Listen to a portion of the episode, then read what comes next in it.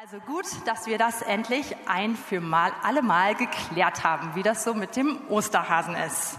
Das ist doch super. Und super, dass die, Ost dass die Hasen allgemein das schon verstanden haben, dass die Hasen also nicht mehr an den Osterhasen glauben. Jetzt müssen nur noch wir Menschen hinterherziehen. Und dazu wollen wir uns heute die Ostergeschichte mal genauer angucken. Ich lese aus einer hervorragenden Bibelübersetzung. Es ist die Gott hat dich lieb Bibel, kann ich auch jedem Erwachsenen sehr empfehlen. Sie, die Soldaten, schlugen lange Nägel durch Jesu Handgelenke und befestigten ihn so an dem Kreuz. Vater, vergib ihnen, stöhnte Jesus. Sie wissen nicht, was sie tun. Du hast doch gesagt, du wolltest uns retten, spotteten die Leute. Dabei kannst du dich ja nicht einmal selbst retten. Doch sie hatten Unrecht.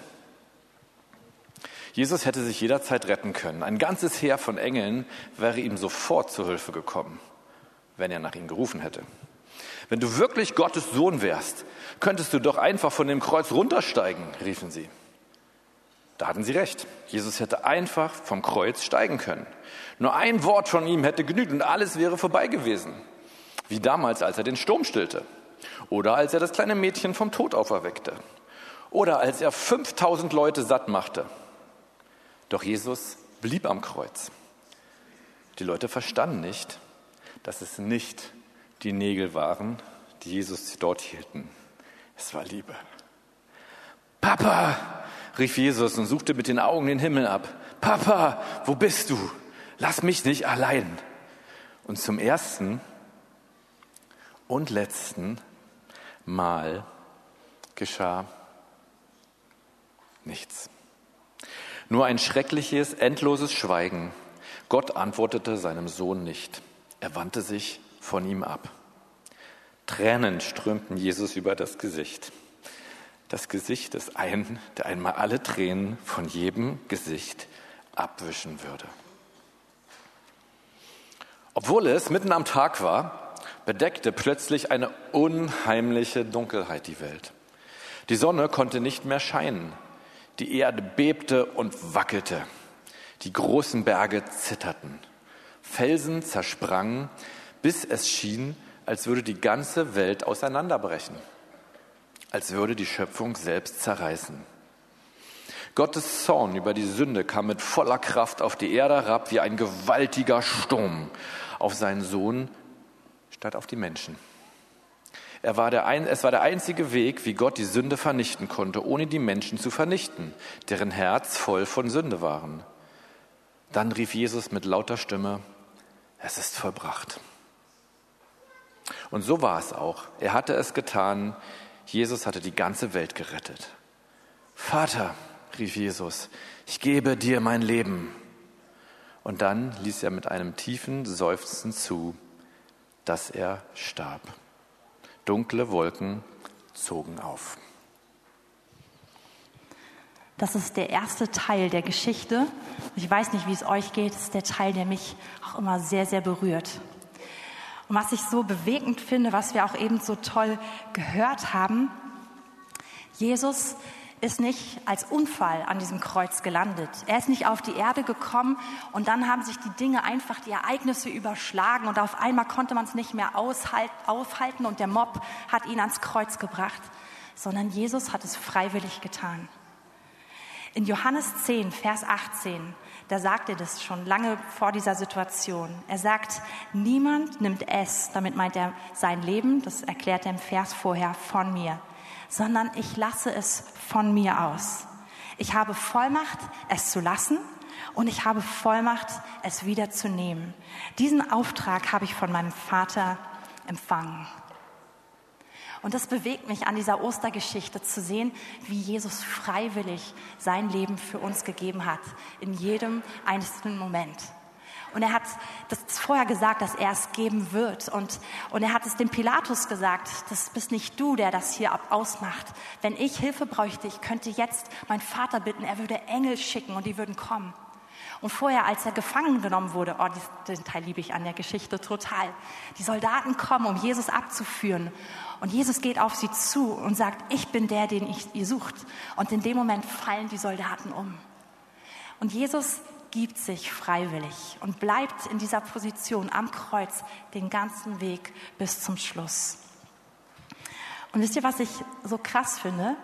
Dass die Menschen damals direkt vor Jesus stehen konnten. Einige standen direkt vor ihm, haben ihn angeguckt.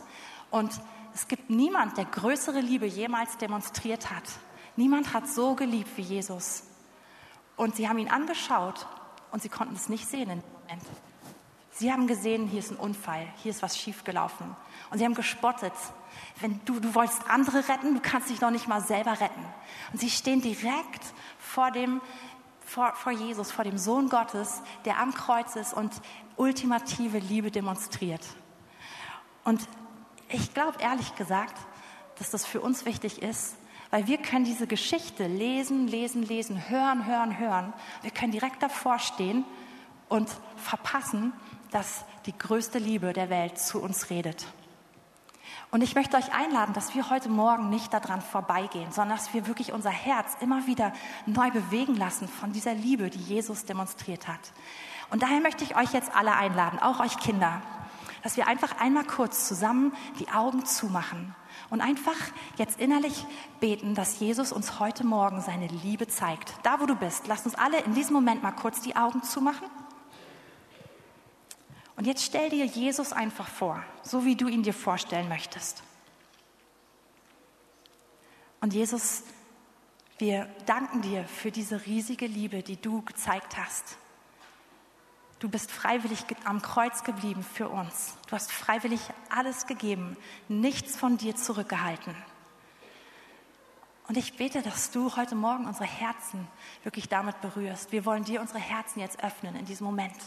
Wir wollen nicht an dieser riesigen Liebe vorbeigehen, sondern Herr, ich bete, dass du jetzt mit deiner Liebe jedes Herz heute Morgen berührst, dass wir uns neu so geliebt und so geehrt wissen von dir, dass wir wissen, du magst uns wirklich, du hast uns so sehr lieb. Amen. Amen.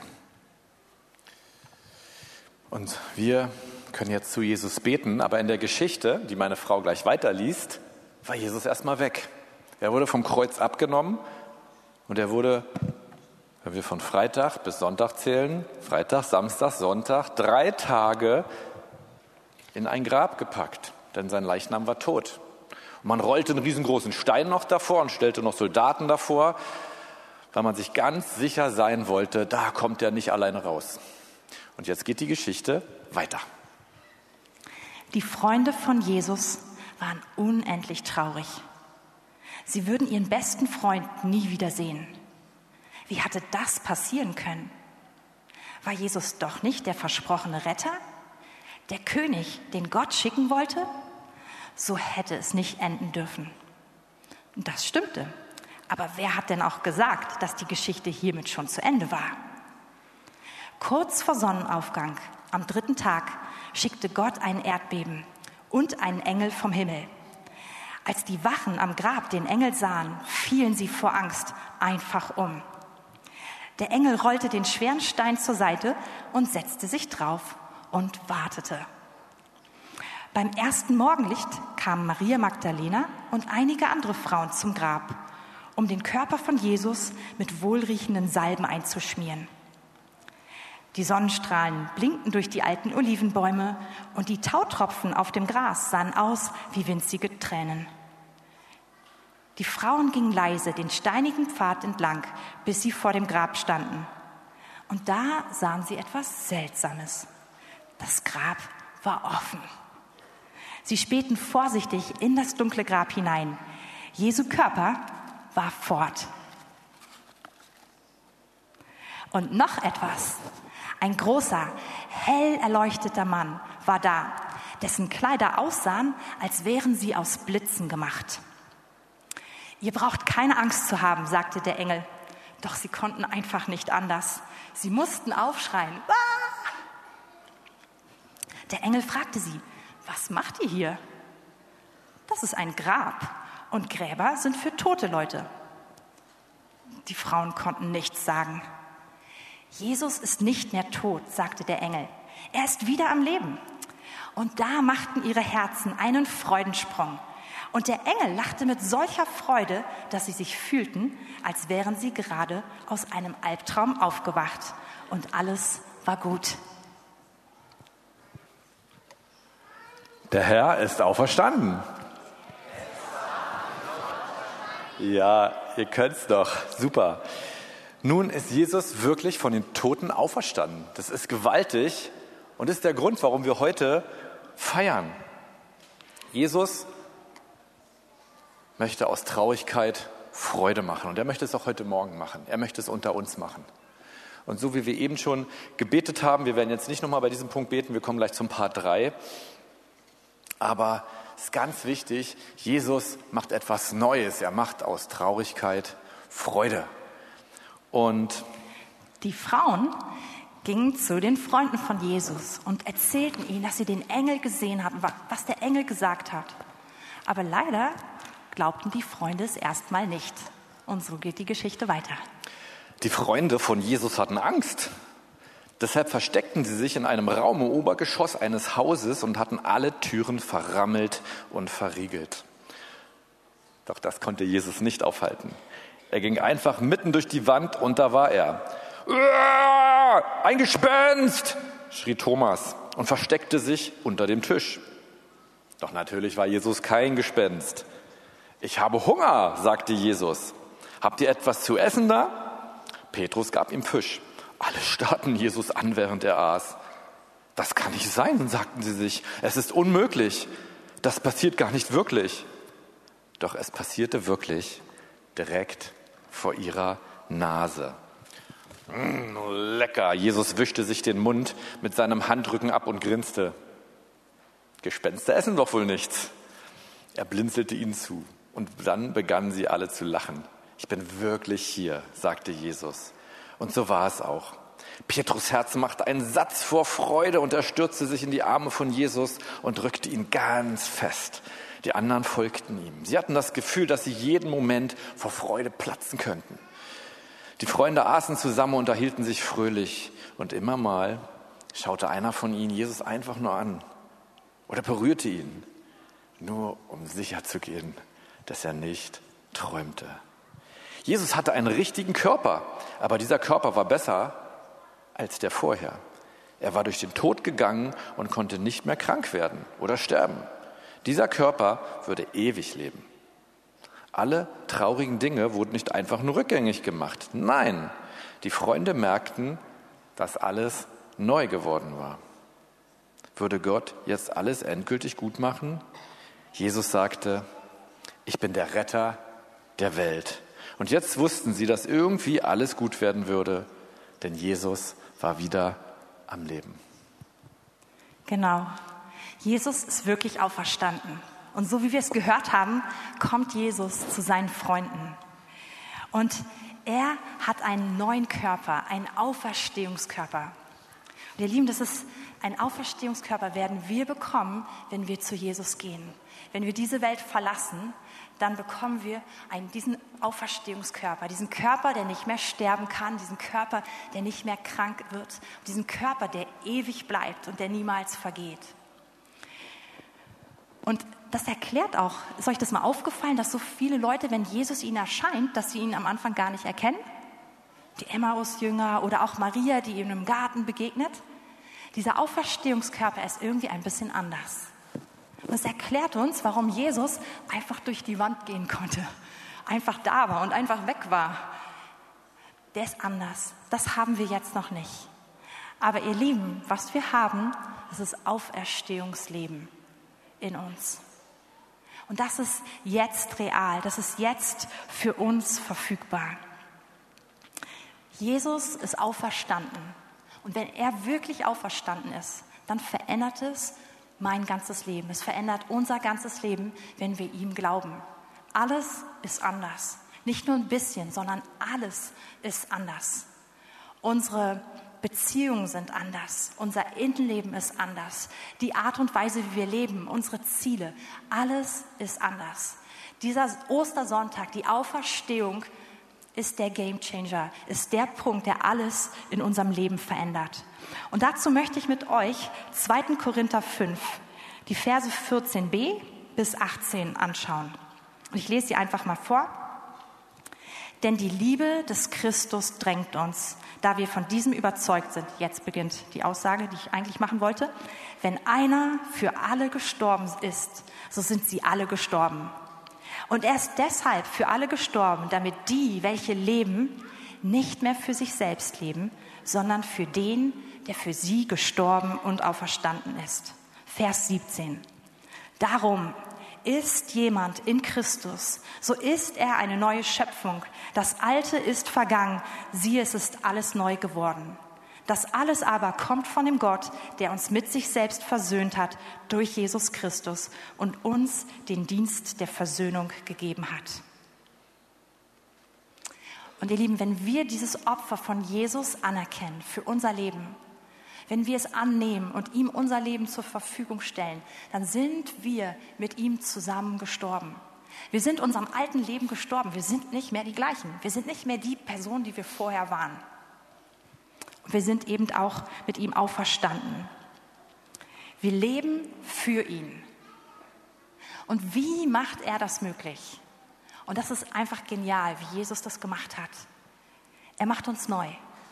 Er sagt nicht, ab jetzt bist du die, die ähm, Version 2.0 von dir selbst. Ab jetzt, du hast ein bisschen Liebe erlebt, ich gebe dir so ein bisschen Anschwung, ich gebe dir einen Schubs von hinten, aber jetzt musst du Gas geben. Sondern er sagt, ich mache dich wirklich neu. Und das macht er so, dass er eins wird mit uns. Wenn wir Auferstehungsleben bekommen haben, dann sind wir nicht mehr einfach nur wir, sondern dann sind wir wir verbunden in Einheit mit dem Auferstandenen, der durch seinen Geist in uns wohnt. Wir, wir fusionieren mit ihm zusammen. Ich bin niemals wieder einfach nur Katrin, sondern ich bin in ihm und er in mir. Katrin ist in Christus und Christus ist in mir. Wir gehören zusammen. Wir sind untrennbar verbunden. Es gibt eine berühmte Schokoladenwerbung. Ich weiß nicht, ob ihr die kennt. Da kommt so eine, ein Glas Milch und verliebt sich in eine Tafel Schokolade. Habt ihr die mal gesehen, so als Zeichentrick? Und irgendwann, die wandeln miteinander an, die nehmen sich irgendwann in den Arm. Und was entsteht? Genau, ich mache ja keine Werbung, aber ihr wisst, was ich meine. Und ich liebe es. Und das ist ein, vielleicht ein Bild für dieses Auferstehungsleben.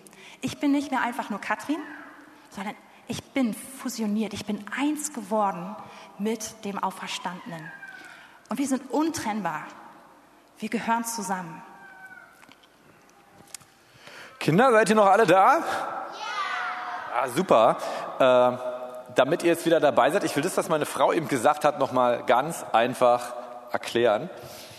Und zwar, das ist Jesus. Jesus ist ein leckerer Aprikosen-Käsekuchen. Yummy.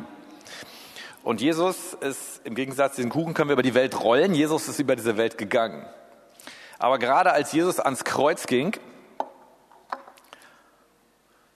da hat man ihn geschlagen.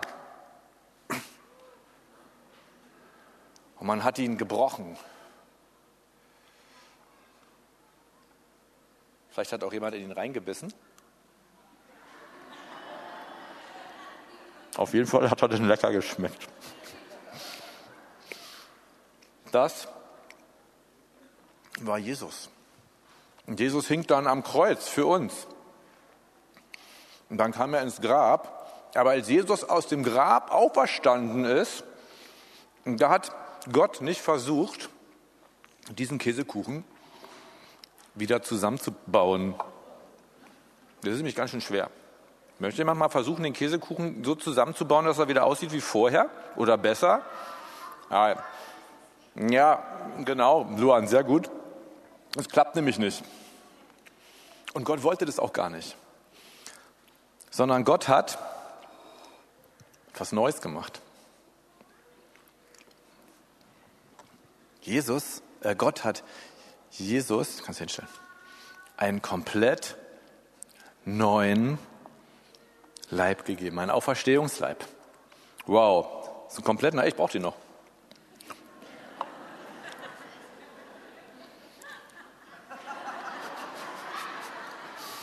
Gott hat Jesus einen komplett neuen Auferstehungsleib gegeben und nicht nur versucht, den alten wieder zu reparieren.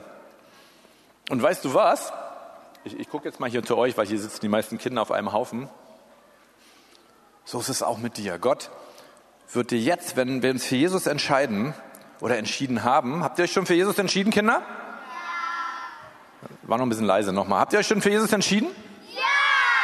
Ja! Yeah. Habt ihr Großen euch auch schon für Jesus entschieden? Ja!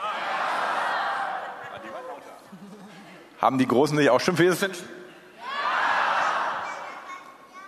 Uns gibt Gott noch nicht diesen Auferstehungskörper, aber er gibt uns Auferstehungsleben. Er gibt uns schon dieses neue Leben in uns drin, was in die Ewigkeit hineingeht.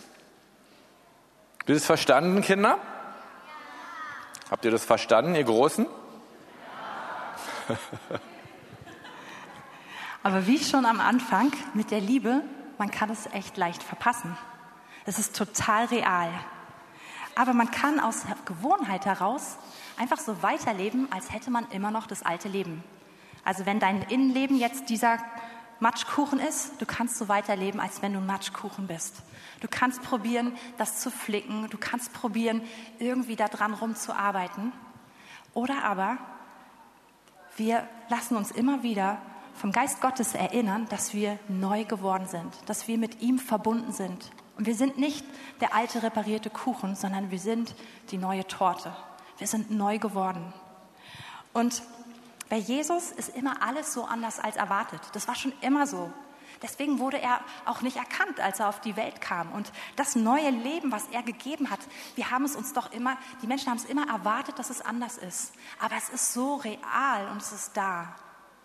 Und ich glaube, dass heute wieder dieser Morgen ist, wo wir uns daran erinnern, wenn du Jesus schon aufgenommen hast in dein Leben, ich habe dieses Auferstehungsleben in mir. Ich bin nicht mehr alleine. Ich bin neu geworden. Und ich bin deswegen so neu, weil ich verbunden bin mit dem, der auferstanden ist, mit dem, der alles geregelt hat, mit dem, der für alles vorgesorgt hat. Da gibt es nichts, was nicht inkludiert werde, was nicht abgedeckt wäre in dem Opfer, was Jesus für uns gebracht hat. Und dieser Jesus ist in dir. Und das Wichtige ist, dass wir lernen, darin zu leben, dass wir uns immer wieder, dass wir lernen, uns regelmäßig daran zu erinnern. Und dass es für uns normal wird, dass wir wissen, ich bin eine Torte.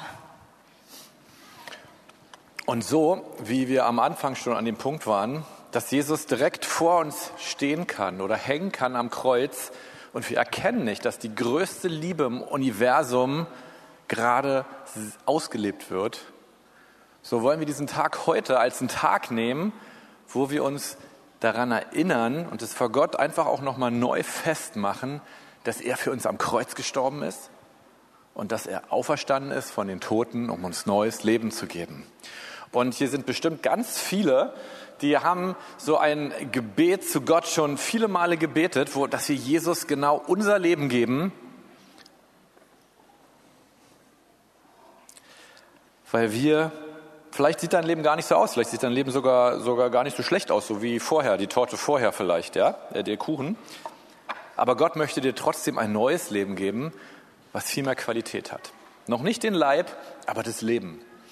Und dafür laden wir ihn immer wieder ein und sagen, Gott, wir danken dir dafür, dass du uns Neues hast, gegeben hast. Und wenn du es das erste Mal tust, dann will ich dich zu diesem Gebet ermutigen, dass du Gott einlädst, weil du verstehst, dass Jesus sein Leben am Kreuz gegeben hat, damit wir durch ihn dieses neue, leckere Erdbeertortenleben bekommen. Und dafür möchte ich beten und vielleicht können wir dafür alle mal aufstehen. Alle Kinder und alle Großen stehen mal auf.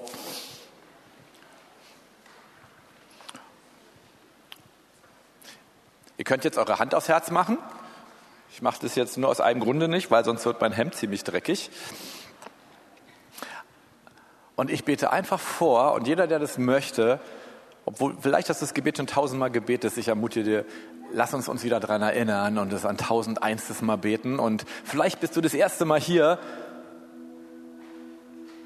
und hörst das erste Mal die Botschaft, dass Gott für uns gestorben ist, damit wir jetzt nicht schillernd und strahlend als perfekte Erdbeertorte vor Gott kommen müssen, sondern dass wir mit all unseren Fehlern kommen dürfen, dass wir mit unseren Schwachheiten kommen dürfen, weil Gott in seiner Gnade uns so sehr liebt. Und dafür möchte ich jetzt beten. Kinder, betet ihr mit?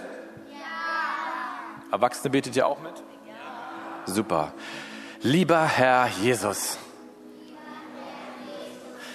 wir danken dir, dass du für uns am Kreuz gestorben bist.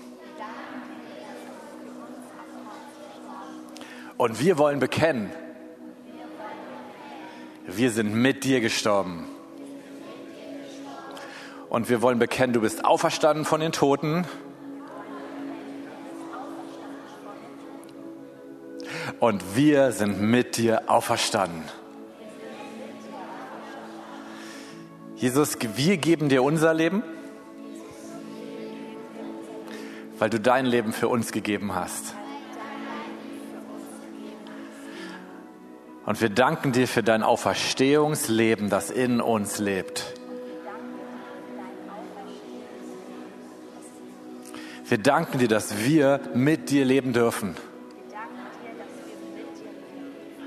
Weil du lebendig bist und wir sagen einmal mehr, Jesus wohne in meinem Herzen. Du bist mein Herr und du bist mein Gott und du bist Liebe und Gnade. Und dafür danke ich dir.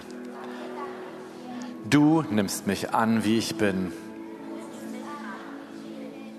Und ich darf mein Leben mit dir leben. Und die ganze Gemeinde, groß und klein, sagt. Und jetzt möchte ich euch segnen. Ihr könnt euer Herz, eure Hand gerne auf eurem Herzen lassen. Und Herr, ich bete, dass du uns immer wieder die Augen unseres Herzens öffnest, dass wir deine Liebe erkennen für uns.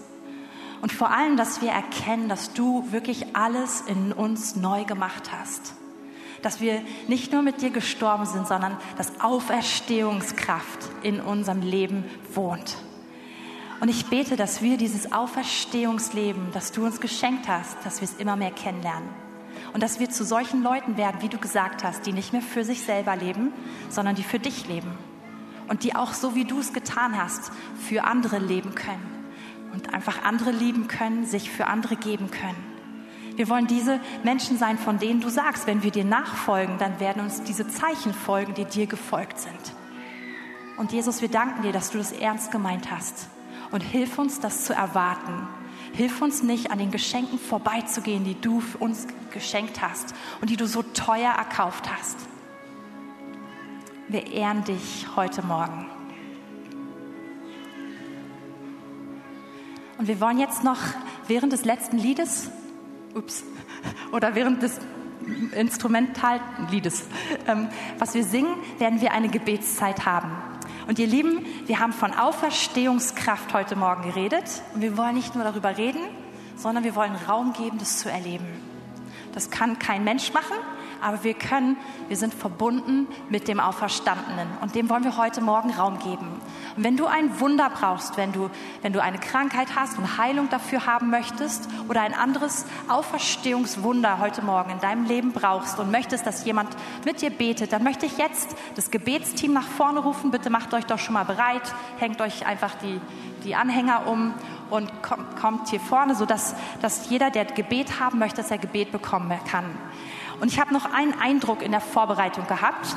Und ich glaube, dass Gott heute Morgen Köpfe anrühren möchte. Und zwar habe ich konkret den Eindruck gehabt, dass Gott Lernschwierigkeiten anrühren möchte und dass er wirklich mit Auferstehungskraft in den Kopf kommt. Und dass da, wo Lernschwierigkeiten, Leseschwierigkeiten, Schreibschwierigkeiten sind, Schwierigkeiten zu rechnen, Schwierigkeiten sich zu konzentrieren, dass Gott es heute Morgen anrühren möchte. Jesus hat dafür bezahlt und Jesus möchte heute Morgen dein deinen Kopf, dein Denken anrühren, dass es funktioniert. Und ich glaube, es betrifft auch Menschen, die merken, oh, ich habe, es, es geht in den Bereich Demenz hinein glaube, dass Jesus heute Morgen dieses Wunder tun möchte. Also wenn dich das betrifft, komm auch mit nach vorne. Wir beten total gerne mit dir und nehmen dieses, diese Heilung zusammen mit oder dieses Wunder mit dir zusammen an.